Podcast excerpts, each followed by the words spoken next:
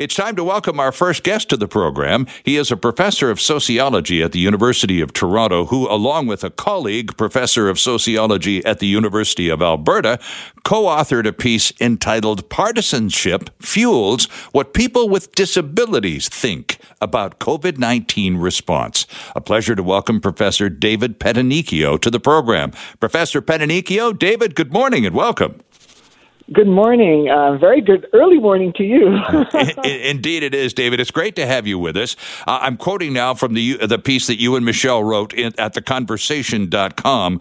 But not all Canadians have been affected equally by the pandemic or by policy responses to it. This is a piece that you and your colleague from the University of Alberta penned together recently about reactions and the way the impact of COVID 19 on people with disabilities, a very specific demographic group within our population. Why did you opt for this perspective, David? Yeah, so um, one of the things that sort of pro- motivated this project is sort of a, a kind of a pretext is uh, based on a lot of the work that uh, my colleague Michelle and I have been working on in the past, uh, which has to do with the the relationship between disability and social and economic barriers. Okay. So there's a, a lot of things I think that are important to know, you know, that are basically pre-pandemic that um, shed some light as to why disabilities, understanding disability during the pandemic is so important. I mean, we already know that, uh, you know, many Canadians with disabilities are more likely to have uh, one or more chronic health conditions. Mm-hmm. It puts them at greater risk during health pandemics. Uh, people with disabilities also face you know tremendous labor market barriers. I mean, this is not new at all. Right. I mean, they're 40, in Canada. I mean, they're people with disabilities are are forty percent less likely to work than people without disabilities. And you know, even in our sample from our study, we find that half of half of the sample were not in the labor market when the pandemic hit, and several people many people were looking for work, but of course, these individuals didn't qualify for CERB, uh, right? Because they didn't have a job when right. uh, the pandemic hit. So, so that and so there, it sort of revealed this kind of pre-existing problem with you know this relationship that people with disabilities have between finding a good job and then sort of g- getting uh, you know being on certain uh, government benefits and this sort of often kind of perverse relationship between benefits and and and getting a a a, a well paying job. So uh, this again is all pre-pandemic. I mean, mm-hmm. so we also know that people with disabilities in Canada and elsewhere are when they are working are more likely to work in kind of lower paying, non-unionized, uh, you know, precarious jobs, often in you know the service sector, retail, food, and, and in fact, these are sectors that were among the most impacted by um, by the pandemic. Definitely, yeah. Um, so you know, all of these kind of things uh, are you know are, are are are pre-existing to the pandemic. The fact that people with disabilities in Canada, you know, are have less wealth and less assets. They're it's they they find it more difficult to weather economic storms. Uh, you know, these kinds of things uh, are not new and are, are certainly not you know, uh, created by the pandemic, but the pandemic has definitely, uh, you know, raised new issues, but has certainly also, uh, you know, uh, shed light on these pre-existing problems, and also mm-hmm. the fact that these there's cracks in the way that the government has reacted to the pandemic, and um, uh, you know, and I think if you look at that period in the in, in the early part of the pandemic in 2020, I think it's pretty clear that uh, people with disabilities and chronic health conditions were not really part of the you know the political conversation about what kinds of policies are necessary to help uh, these kinds of marginalized communities out. Yeah, you talk about shedding some light on uh, groups within our society. And of course, the pandemic has caused much sunlight to be shed on areas right. of our society that, uh, in many cases, David, we would prefer just not to, to deal with. And for example, in addition to persons with disabilities, we're also seeing a lot of uh, information and light being shed upon long term care of Canadian elderly uh, persons and not all of the findings have been very comforting either. So I'd like to go back, though. You talked about CERB a few moments ago, mm-hmm. and and the fact that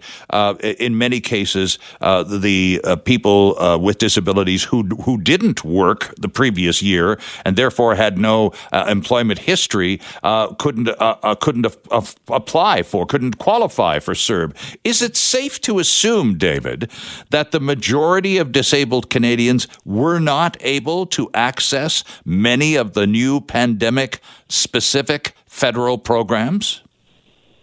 Well, we certainly think that that's the case based on our sample, and we sampled over a thousand uh, Canadians with disabilities and chronic health conditions. Okay. And, and, as I was saying, I mean, half of our sample were people who were not working uh, during the pandemic, and, and and many of our respondents were in the process of looking for a job. Right. And so these are individuals who, you know, told us that they are basically relying on provincial benefits, which vary considerably depending on where you're living. Uh, and many told us that without CERB, it's been really, really difficult because for many, the cost of living has gone up. And, mm-hmm. and, and, and so what was also very interesting to us is that in our open ended questions, you know, a lot of people, uh, even people who didn't necessarily qualify for CERB thought that CERB was a very good idea. Right. Uh, potentially because they they may sort of be optimistic that they would one day be able to benefit from something like that. But mm-hmm. what we what we saw is that individuals who did benefit from CERB, those individuals with disabilities and chronic health conditions that either were able to continue to work or uh, couldn't work because of the pandemic and did benefit from CERB definitely felt more financially secure. Uh, so it, it, it does make a, a really really big difference, and and, it, and, and, we can tell that from the sample. And typically, though, the, the federal programs were sort of add-ons, as as this as you mentioned already. Uh, the case with most persons with disabilities in terms of the source of their benefits is the provincial level, isn't it? That's correct, and and I think that as the pandemic unfolded, and I think it's important to, to let listeners to, to remind listeners that we began the study in April of 2020, so right. this is quite early in the pandemic, and we conducted the. Inter- I mean, once we put together the questionnaire and ran the survey, you know, this is June, and so it's important to because you know the pandemic is such a sort of ever evolving thing. But if you go back to that time period, what became clear is that people with disabilities were not going to benefit from much of the of the federal response. And, right. And it wasn't even just the sort of economic response. If you recall, at that period of time, even like the social distancing measures that were put into place, the you know mask wearing, et cetera, kind of basically ignored the the specific circumstances of people with many people with disabilities who cannot wear masks, right? Yeah. And you sort of have mask shaming, and then the yeah. fact that social distancing is having even more of an impact on people with disabilities. Yeah.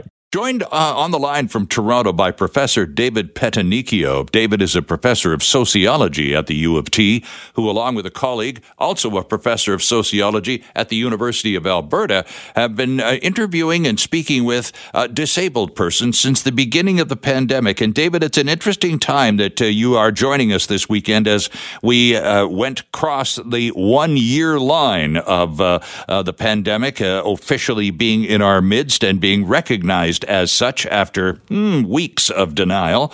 Nonetheless, it's it's official for over a year. Now, last April, you and Michelle began to focus on disabled Canadians and started doing national surveys of those people. Who were who who did you use as your survey base? Did it go did you go online and ask for volunteers or did you already have a database of persons with disabilities that you could access and re- and request participation or not? Yes, that's a good question. So um, we uh, wanted to make sure to have us to, to include uh, people with different types of disabilities and chronic health conditions, and in order to to, to make sure that we have a you know a, a good number, we used um, a quota-based sampling, and that's sort of done through uh, an online um, platform called Qualtrics, and this allowed us to basically sample the sort of cross nationally uh, to get a sample that looks pretty close to uh, or having characteristics pretty close to the general population. This was very useful to us because oftentimes general surveys tend to uh, uh, tend to have underrepresentation of the very people we wanted to try to uh, you know find out about during the pandemic. So we found this to be a very useful tool to us, and we also did some qualitative interviews, about 50 follow up interviews with uh, with participants who cho- who uh, who uh, were uh, interested in doing that with us, and we learned quite a bit about people with disabilities, especially early in the pandemic when uh, we weren't sure what exactly to expect. We went into this thinking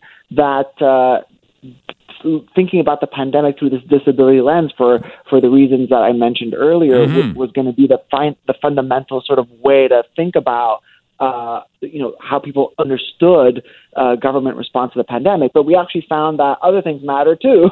um, you know, more broader political things uh, came into the picture, um, and, and somewhat to some extent, it was a little unexpected for us. Um, I think one of the things that's really interesting is that if we go back to that period in, in 2020, one of the one of the things that was sort of going on uh, was that you know, there was a, an interest in kind of pitting Canada against the United States in terms of like how swift Canada's response was to mm-hmm. the pandemic, and that you know one of the reasons why Canada was able to act so decisively was because you know, compared to the United States, it seemed like Canadian political leaders uh, were kind of on the same page. And I mean, for any ranging from you know believing that the pandemic is a real thing, sure. uh, that you know it's hurting Canadians in many ways, including economically, right? That something had to be done, you know, immediately to help Canadians, right?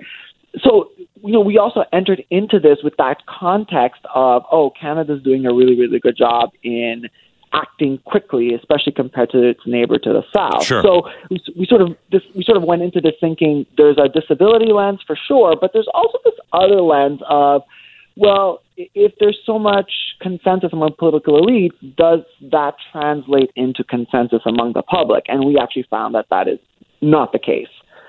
I think another finding, and it's the very last sentence of the piece that you and Michelle wrote for theconversation.com, and I'm going to just read the whole thing. It's quite short. It illustrates the importance of not treating people with disabilities and chronic health conditions as either an apolitical or homogeneously political group. In other words, just because you're a person with disability doesn't automatically mean you vote NDP or whatever that exactly. political affiliation might be. It's not it's not groupthink. They're as individual politically as any other voter in the country. That's exactly right. And I think, you know, the idea, and I'm glad that you raised that because I think the, the idea that, you know, people with disabilities might be sort of an issue public that because of their particular position and, and, experiences with with the government, with benefits, with health care, with you know, inequality and disadvantage, that they are somehow all going to be, you know, homogeneously the same politically. Exactly. But fact, yeah, yeah. find that to be the not the case at all. It's a common mistake, though, isn't it, David? I think it is. I think b- both in terms of the way just you know everyday people think about um, you know groups and how even how you know academics you know proceed with thinking about uh, politics mm-hmm. is that oh these groups tend to have similar attitudes. And we're not saying that they don't but what i think we find which is very important is that actually the kinds of political polarization that we find in, in, in, in how people with disabilities understand government responses kind of echoes what we're finding in the general population sure. you know among canadians more generally. And you know that is that conservatives were very very negative in their attitudes about policy responses. And that was true across the board when it came to our sample, as well as these regional divides that I think you know are, are well now we are well aware of in this country. That you know it's not just, for example, Quebec, but also we found quite a bit of negative negative responses and, and, and very and much less neutral kind of responses in the prairies right? So I think it's part of a broader trend of, of polarization among the Canadian um, electorate. So, David, curious now, because now that we've sort of uh, sorted out the fact that persons with disabilities are as varied, uh, opinion wise, as any other group within society. However, let's talk about where they focus. Those, those persons with disabilities who are frustrated, along with every other sector of the population after a year of this stuff. But who, who were persons with disabilities most frustrated with? The feds or the, the more local uh, provincial governments wherever you went?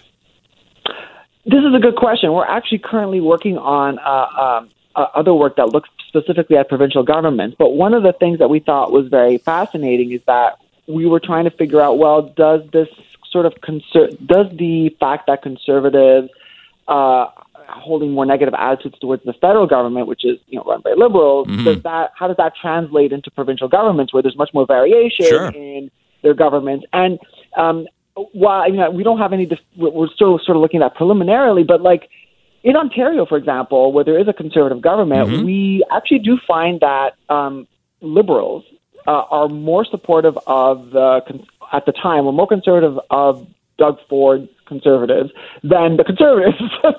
so and so I think that says a lot about how people are understanding these broader political these broader issues of uh, you know government overreach, which we we found a lot came up in in people who did have negative attitudes about government responses. This feeling that there's waste of money, that people who are undeserving are getting served, mm-hmm, mm-hmm. that mm-hmm. it's people who are scamming the system, that they're we're going into too much debt, that we're never going to recover from that, that these restrictions are so strict that it's t- it's encroaching on civil liberties. But we saw a lot of those attitudes play out so and so and I think that what what is interesting is that that might be playing out at the provincial level as well, and that's sure. certainly something that we're trying to investigate. Mm-hmm. And of course, it varies. Uh, Mr. Ford in Ontario, uh, decidedly less popular than Mr. Horgan here in British Columbia, the most popular of all the individual Canadian premiers, and Jason Kenney next door in Alberta, dead last in the whole group. So, I right. mean, it really is quite a quite an up and down situation. It's not uniform across the board with respect to provincial uh, uh allegiances or frustrations, but it is a fascinating story. And a year into all of this crisis, David, I can't let you go without addressing one issue that I'm sure is paramount in the findings that you and Michelle are not only working on, but have already discovered. And that is the element of isolation amongst persons with disabilities. We see it with seniors, people who, for whatever reason, are confined and unable to uh, move uh, easily within the population. Uh, talk to us a little bit about your findings uh, on isolation. Yeah, this is a really important problem, and you know we already know that people with disabilities, when it came when it comes to mental health, it, there was already a, a, a mental health crisis, and we know there was a mental health crisis in this country, you know, more generally before the pandemic. Yep. So the pandemic has definitely taken a significant toll, and one of the things that we find in other work is that people who are very concerned about getting COVID, and that's especially the case among people with disabilities for a variety of reasons, mm-hmm. and also people who are financially basically devastated by the pandemic are expressed considerable anxiety, stress, despair. These are all contributing to deteriorating mental health. Not to mention the fact that the pandemic has also disrupted uh, potentially, you know, uh, mental health care sure, yes. and you know access to care workers. Mm-hmm. All of these things have further exacerbated these problems, and I think that we're going to be facing uh, a really long term problem and how to and how to help people who have struggled and continue to struggle through this pandemic. David, I appreciate your taking time to be with us this weekend. I appreciate the work that you and your colleague Michelle um, Marina are doing, uh, Maroto, I'm sorry, are doing in, on this. And I'd very much like to, as you say, you're you're working on another extension of this survey right now. When you have another set of results to talk about, can we get together and uh, explore what you found again? Absolutely. I look forward to it. Thanks very much, David. Appreciate it. Our best to Michelle, and, and uh, have a great weekend.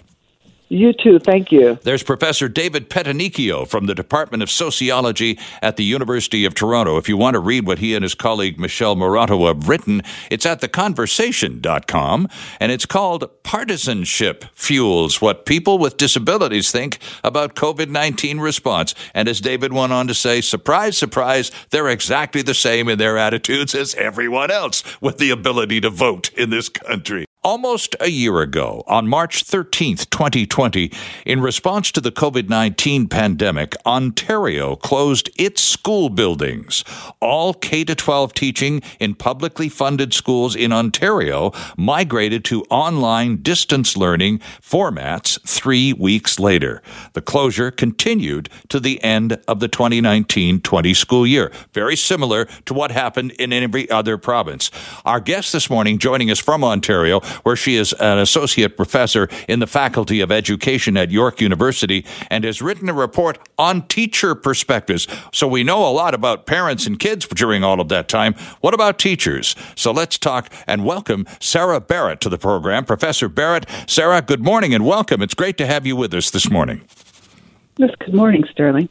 Uh, let's talk a little bit about uh, the format here that you involved, because you're a, you're a professor of education. You teach teachers. So, what uh, when you uh, Ontario did the closure just over a week ago this week, uh, did you pivot to this study of teacher reactions? Uh, because I suppose, Sarah, we should probably start by saying one statement you make in this report is this is not online learning.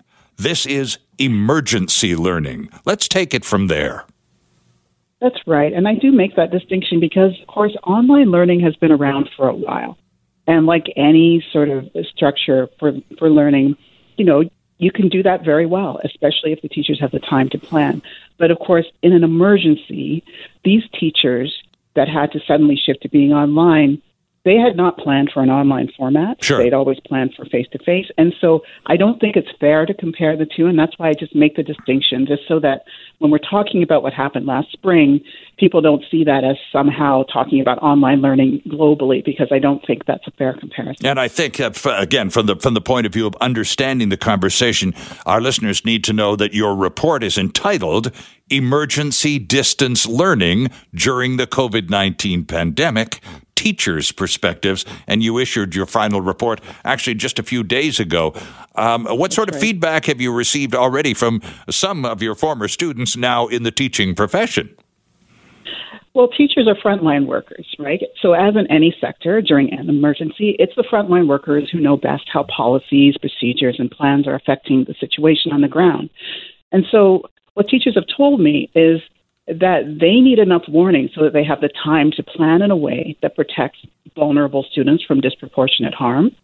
And they need, the school boards need enough warning to ensure that the resources are in place for all students to be in a position to learn and for all teachers to be in a position to be able to reach and teach their students.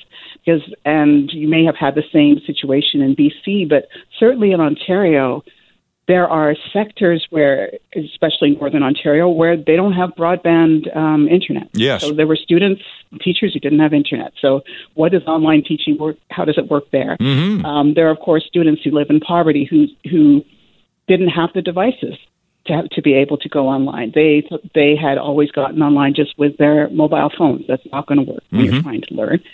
There were situations where there were students with special needs who really needed to be in person and suddenly were not. They were suddenly separated from their teachers.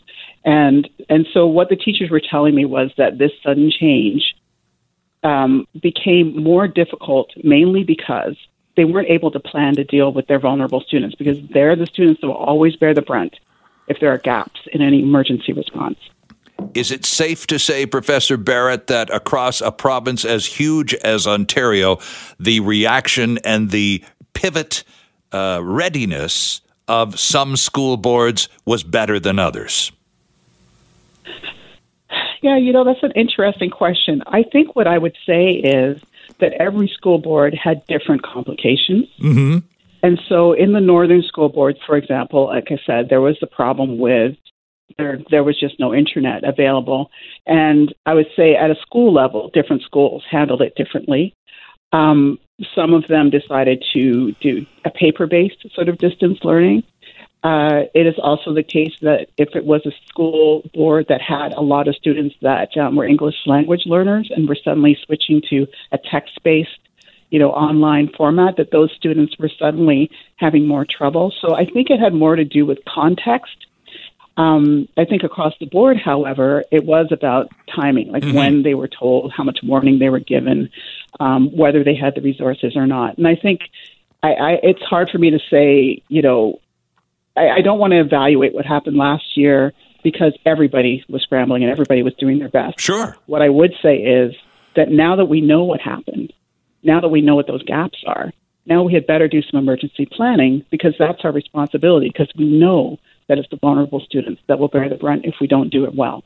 Yeah, and it's interesting that you would talk about next time because uh, there, there, we know it may be. I, I hope uh, another hundred years, frankly, before we have to deal with this, as as was the case a hundred years ago. But as we've learned through so many strata of government uh, uh, uh preparation, uh, how ill prepared we were for this sort of national emergency at, at, so many different levels, and the education system is a part of that lacking in preparedness that we've discussed but only a small part, as as we found many areas of uh, that we expected as a citizenry to be prepared for something like this, sadly lacking. So if if nothing else comes of this, Sarah, it's going to be the education system will probably never be again in a situation where it was caught this flat-footed. It's interesting you say that because, of course, as you know, in Ontario, schools closed again in January. Mm-hmm. And I have to say, and I kept in touch with the teachers that I interviewed, there were 50 of them, and asked them, so how did things go? And what they said was it was the same scramble. Mm. So the emergency planning that should have happened between, right, between what happened last spring and closing again in January apparently didn't happen. So I, I really think I think we really need to put in a concerted effort. We we now know we need to do this planning, and it isn't fair to the students. It isn't fair to the parents, and it's not fair to the teachers either. I mean that the teachers, the parents, and the and the students are the ones that are dealing with this more than anybody within the education sector. And um, without the planning, the logistical planning, how are we getting devices to students? Without the um, determining which students need devices before without working all of that stuff out ahead of time, which we can easily do, mm-hmm. it isn't fair. It isn't fair to those stakeholders um, because they can't do the best job that they want to do. And as you know, teachers are professionals; they have an ethical duties, which um, many of them said, you know, it really it felt like I couldn't do my job because there were students I couldn't reach. Sure. And if I can't reach them, I can't help them. Joining us uh, on the line today to talk about her report that she's just issued a final report on teachers' perspectives during the emergency distance learning experiment in the first half of the COVID-19 pandemic when the province of Ontario, like all other Canadian provinces, closed all the schools. Sarah, I'd like to talk a little bit about the home front because uh, you've discussed at some length uh, the reality reality that teachers have uh, been compelled to adjust to in this emergency learning situation. It's not a structured online situation, the kind you can prepare for. This was scramble on a good day. So let's talk about the home front where millions of Canadian moms and dads became, however reluctantly, assistant teachers. How'd that go? Yes. I mean, it was it was extremely difficult, and of course, I was speaking to the teachers and not to parents directly. But mm. most of the teachers who were who were teaching the elementary, they really they they they were very worried about their parents because, of course, they knew that the parents were dealing with other things, right? They were either having to work at home while trying to help their students. With the younger children, there was no way for the teacher to simply interact with, say, a child in grade one without the parent being there. Sure. Um, they knew that there were some there were some kids whose parents were frontline workers, and so the kids were worried about their parents. Mm-hmm. Um, so you know you had these family dynamics happening. Everybody dealing with a crisis while trying to create a space for the students to learn. And uh, and from any any of the interviewees who talked about the parents said the same thing that they were they were worried about them, they were trying their best to support them, but they completely understood when a parent said, you know, I'm sorry, I have to not participate um, in this online learning, and I'm just going to focus on making sure that my, my family is well. Well, and I suppose, uh, uh particularly uh, for parents of children with special needs, the pressure would be yeah. enormous, wouldn't it, Sarah? Yeah, absolutely. And the special education teachers that I spoke to that were in the elementary, especially, um, they had also acted as a sort of way to um, bring resources to the parents as well, because they had they had very good connections, knew exactly which um, sort of uh, sort of people could help them. But the problem was that a lot of those services were closed, and the parents then were just on their own and that made things especially difficult. Um, it was also the case that with some students, uh, the, some sort of separation from their teachers was very traumatic for them because, of course, as you probably know, there are special education situations where the students are kept separate. They're called um, community classes in mm-hmm. Ontario. Mm-hmm. And and so it's a very special you know relationship that teachers have with the students there and with the parents. It's a it's a very uh, they work together as a team to help that student. And suddenly the parent had to be completely alone, without the services, without the teacher, and it was especially hard on them and the child. And uh, one other aspect of the report I'd like you to touch on, because we don't have time to dive too deeply this morning, but this is an important aspect, and it's the part where, te- where, where teachers are parents too. And uh, yeah. so, teachers, uh, we always talk about this this work life balance and how, uh, when you mentioned just moments ago, and so many parents who, who, who would take off to go to work five days a week are now doing it all from the dining room table and being a teacher mm-hmm. and and and and. Well, uh, if you are a teacher, well then you're that's your job too. So, talk to us about what you discovered amongst the teaching profession about that work life balance. Yes, and very much um, it was it was a huge issue for some of the teachers. Um, so I'd say, you know, almost half of the teachers had caregiving responsibilities, the ones that had been in the survey.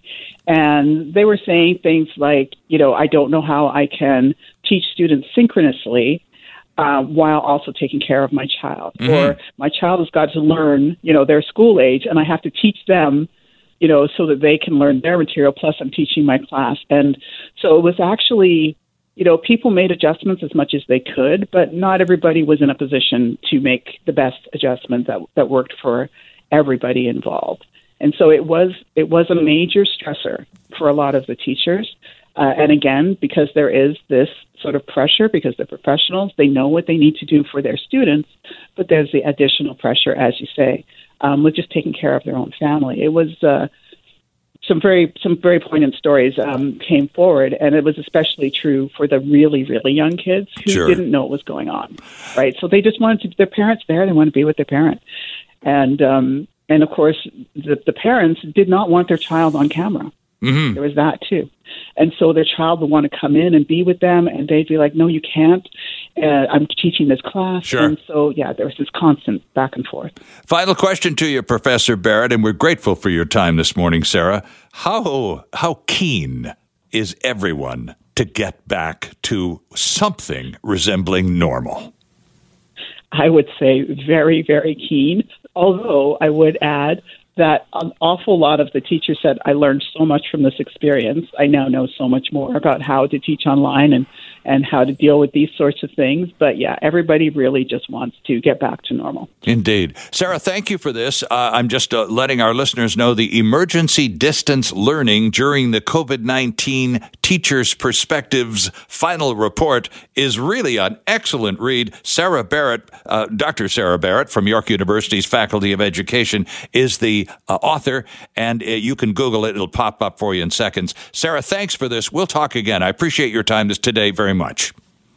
Thank you so much, Sterling. There's Professor Sarah Barrett from York University in Toronto. A national survey conducted in January by PharmaSave shows that 26% of Canadians admit to having taken medication differently than prescribed or stopped to take it without consulting their doctor or pharmacist. So, as a result of this survey result, PharmaSave has taken it upon themselves to launch a public education campaign to raise awareness of the dangers of not taking medication as prescribed. And here to tell us more is pharmacist Christine Cheng, who is with PharmaSave in Richmond. Christine, good morning and thanks for joining us today.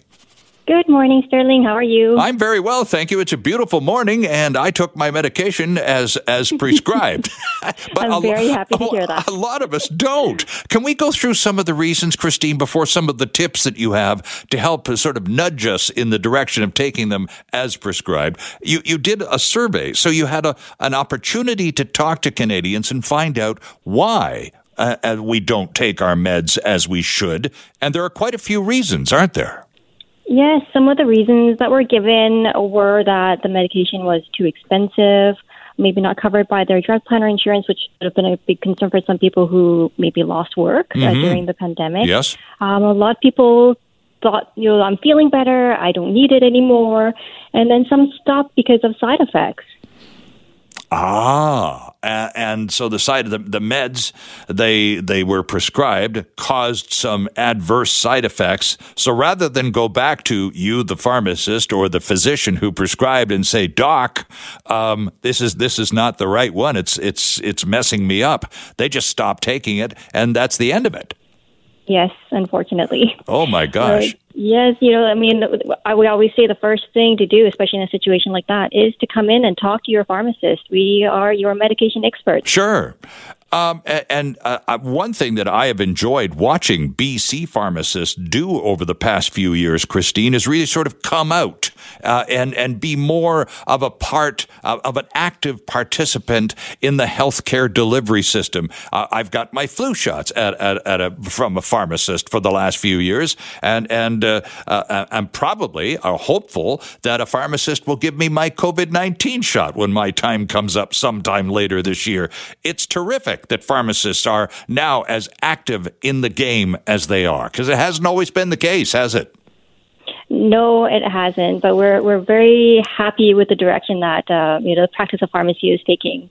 Definitely, especially with you know helping with medication adherence, which is such an important issue right now. Um, you know, we're definitely here for our patients in in so many different ways. Um, we can help people uh, we have a wonderful program PharmaSave offers called Mediline that makes it easier for people to stick with their medications. Um, we help them synchronize their prescriptions so you can refill them on the same day. You only mm-hmm. have to make mm-hmm. one trip into the pharmacy. We can help you with like using blister packaging to make sure you're not missing your doses. Uh, you sit down for, with us for a medication review, and we can maybe help you understand your medications better, help understand why maybe you're not taking your medications. So yeah, we're we're definitely taking a step up, and you know, so many ways we can help. Indeed, and now in most pharmacies, there is an actual place where you can sit down in a in a confidential sort of environment and have that important conversation with your pharmacist about how maybe one of these new drugs isn't working or it's making you go sideways. It's just not feeling right. Well, maybe we could tweak things, and maybe we could try this. Uh, those consultation rooms didn't even exist in pharmacies up until quite recently, did they? Yeah, you're absolutely right. And now it's almost mandatory for you—you know any pharmacy to have a space where you can sit down and just feel very comfortable and, and chatting confidentially. So, have you found in your survey, because you talked to over 10,000 people, uh, are, what kind of demographic information is available to you because of this knowledge, Christine? For example, are older Canadians more likely to be uh, less less uh, stringent about observing uh, taking their meds on time and as prescribed, or is it all over the map demographically? It seems like it's all over the map. Um, we we didn't limit it to any particular demographic, so the ten thousand is it seems to be a very fairly good representation of everyone, sure. all ages. Mm-hmm. So was uh, was you mentioned it earlier, and I want to come back to it for a second because it's it's a bit scary.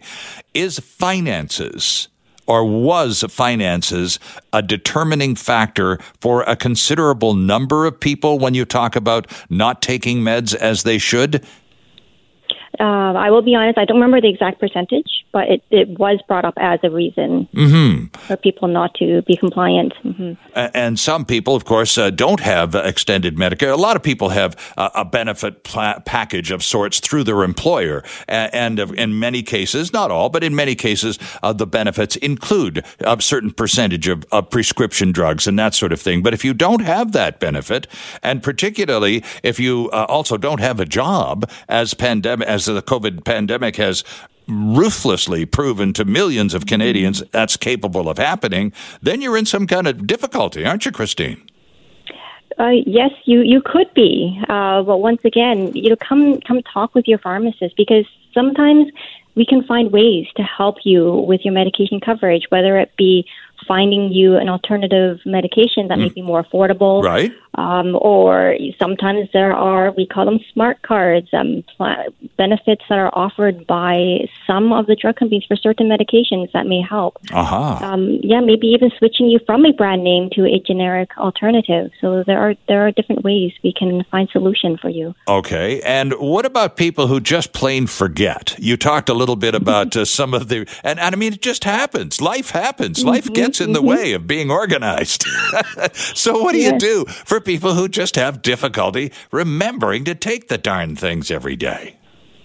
Well, one nice thing is most of us have our smartphones, and we can set wonderful reminders that ping us, you know, when we're supposed to take our medication. Mm-hmm. Uh, we, uh, you know, as once again bringing up the idea of the blister packing, packaging for those who have multiple medications Right. or more complicated um, arrangements for the medications. It's you basically have your morning, your lunch, your evening, your um, dinner time dosages, and you you can just pop them out. It's like it's like popping out your your gum. Sure. you know, yeah. So that that can help. I, I'm, I'm looking at some of the numbers here, Christine, and, uh, I'm, I'm quoting now. Of those surveyed, only 14% say they have been more diligent with taking their prescribed meds during the pandemic, and they were, uh, the, and their reasons were, I guess, pretty obvious. They were feeling particularly vulnerable and, and being at greater risk. They want the very least they wanted to do was at least take their meds every day as prescribed. But that's only 14%. That's that's a remarkably low number, don't you think? Uh, it it feels a little bit low, um, but uh, to be honest, it's it's it, it, it surprised me. Um, just because you know peop- you we would think hopefully most people want to be in their best shape possible. Sure. You know, and if they're using medications can help improve um, their health, then you know it would make them hopefully experience COVID nineteen less severely if they were to get infected, and also because know, a lot more people are home more often, and it's just you would think it makes it easier for them to remember. So it is a surprising number. Is there a, a PharmaSave website, uh, Christine, where people can go? Because I know that as a result of talking to 10,000 Canadians and realizing how few of us are as diligent as we all should be with respect to taking our prescription medications on time, I had a toothache a couple of weeks ago and I went to the dentist and they said, well, we can't fix it because it's infected. So you have to take these pills and take every pill in the bottle then come back and see us. So that's what I did. Nothing worse than a toothache. Oh, Christine, oh my gosh. Anyway, uh, that's uh, so that's also a part of it uh, in terms of adhering. You, you talk about medication adherence and adherence not only to the instructions in terms of, of, of, of number of pills per day, but also uh, staying on that routine and finishing all of those bottles, right? Yes, yes, and absolutely. Uh, you know, if you go to our pharmacysave.com website, you can download a, a, few free tools. There is like a medication compliance checklist you can use. Mm-hmm. You can always download our eCare app, which would help. It's one way to set up reminders um, and to, to make sure that you're, you're remembering to take your medications and also to be refilling them at the appropriate time. All right. So I'm, I've just pulled up pharmasave.com and manage your medications, manage your health. Start today. Ask us how and all sorts of tips right there at pharmasave.com. Christine, thanks very much for being with us this morning. This is terribly important stuff. And I suppose the, the bit of a jolt to us all early on a Saturday morning is how few of us are compliant and how so many of us need to kind of pull up our socks a little and pay a little more attention to those prescriptions. Yes, absolutely. Everybody listening, if you're on medications, if you have chronic health conditions, just make sure that you are taking them because we don't want you to experience any complications or to worsen your medical condition or even, you know, hopefully not to drive you into the hospital. So, you know, everybody take care. That's right. And when in doubt, sit down and have a conversation with your pharmacist like Christine Chung, always ready to sit down and have a conversation. Christine, thanks for this this morning. Great to have you on the show and have a great day. Thank you so much for having me on your show. Take care, Sterling. You betcha. Christine Cheng from PharmaSave in Richmond. And the website, friends, is pharmasave.com. Rob Williams joining us now. Rob is the sports editor from the Daily Hive. Uh, good morning, Rob. Couple of things to talk to you about. I wanted to have a go at the XFL CFL uh, business that they're talking about, some kind of merger. Uh, I wanted to talk about fans in the stands, uh, like Major League Baseball already is, and hockey is now moving towards. But there's a story that popped up in today's edition of the Daily Hive, written by some guy named Rob Williams that goes back to 1988 and the Gretzky era when Pat Quinn and Brian Burke had an opportunity to trade Greg Adams and Kirk McLean and a whole boatload of cash for Wayne Gretzky, and they turned it down. It's quite a story. Tell us the story, Rob. Yeah, Brian Burke was uh, speaking to Sportsnet this week. Um, so essentially, he's telling the, the old story of, and I, I think this is um, it's a story that's well known in terms of the fact that Gretzky almost came to Vancouver. Right. And, uh, and of course, Gretzky almost became a Vancouver Canuck on two occasions, uh, both when he went from uh, Edmonton to LA. They almost got him then, and they almost got him when he was a free agent and when he eventually signed with the New York Rangers. Uh, so the Rangers story is another. That's a story for another day. But the 1988 trade, of course, the Oilers gave up, or the Kings gave up a whole bunch of money uh, and players to the Oilers. Right. So apparently, the Canucks were um, were in the running, and and and that's well known. But I, I've I've never heard these players' names before, and that's what really caught my eye from what Burke said. And yeah, essentially, what he said was that they couldn't figure out the price, and and the the price was going to be twenty five million dollars. Mm-hmm. And this Uh, is so that 1988, so that's meaningful dough. Exactly. Right. Yeah. I mean, Burke said in the same interview that it was uh, that the highest the highest ticket at the Pacific Coliseum was thirty dollars. Yeah. So that gives you an idea of the the business of hockey at that time. It was quite quite different. But they were also going to give up Kirk McLean, Greg Adams, and three first round picks. Yeah. Um, and of course, the Canucks were a bad team in those days. So three first round picks were, were you know going to be probably high picks. Um, the, although adding the greatest hockey player that ever lived would have improved their team uh, certainly as well. But yeah, they, they Interesting details. The, the deal fell through. Uh, essentially, it was. Um, the, the Burke is he, he basically said that if they were willing to do that trade, Wayne Gretzky could have been a Vancouver Canuck. And you know, as it turned out, the the you know the business of hockey just boomed right after that. So uh, I don't think 25 million. I, I don't put it this way. I don't think the LA Kings regretted uh, giving up all all of what they gave up to get him. No kidding. Still, sticking with hockey, our question today, and most of our Buzzline uh, callers are falling in line with the results of this Angus Reid poll. 63% of Canadian hockey fans, Rob, want to scrap the All Canadian division after this season. Only 37% are saying we want more All Canadian hockey. Our question was do you want the North Division to continue after this season, or is the lack of variety of competition just a little too boring? That's me. And um, the majority of callers today, we do have some people who've called and said keep it, but the majority leaning exactly the same way the Angus Reid numbers were. What do you? Where do you come down on this?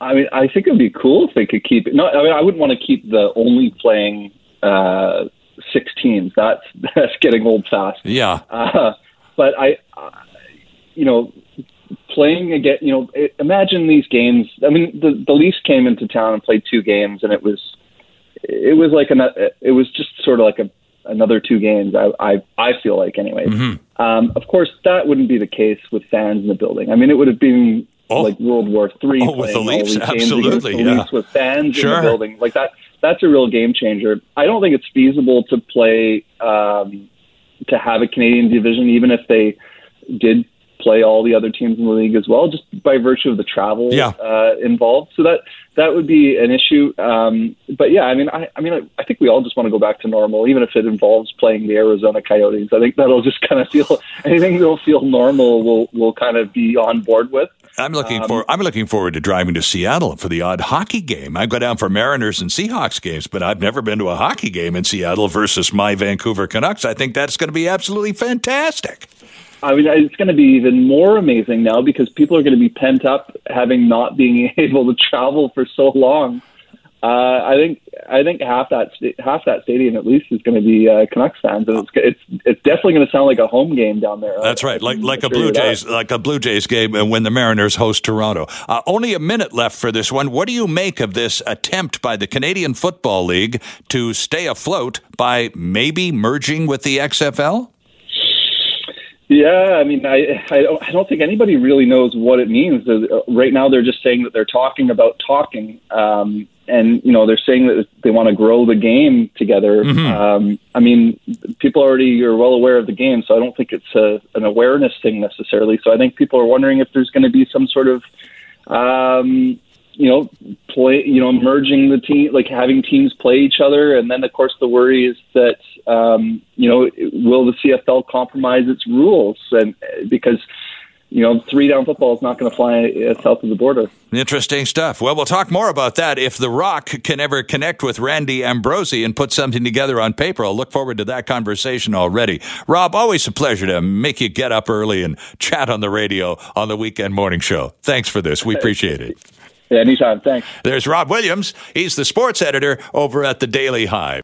Hi, it's Shauna, and I might be a bad parent because my kids think french fries are vegetables. Hey, it's Ryan, and I might be a bad parent because I went out for wings when my wife was in the hospital after giving birth. Johnny here. I might be a bad parent because in my house, the tooth fairy gives pocket change. But we're not alone. Len emailed us and said his six year old daughter's Tarzan moment going from love seat to lazy boy by curtains made him more proud than any dance recital. And Andy left his two year old at the rink. All right, guys, I'm sure we're not alone. Like Andy's kid. For stories and confessions like this, make sure you check out our podcast. It's called Bad Parents, and it's available wherever you get your podcasts. I left a glove at the rink.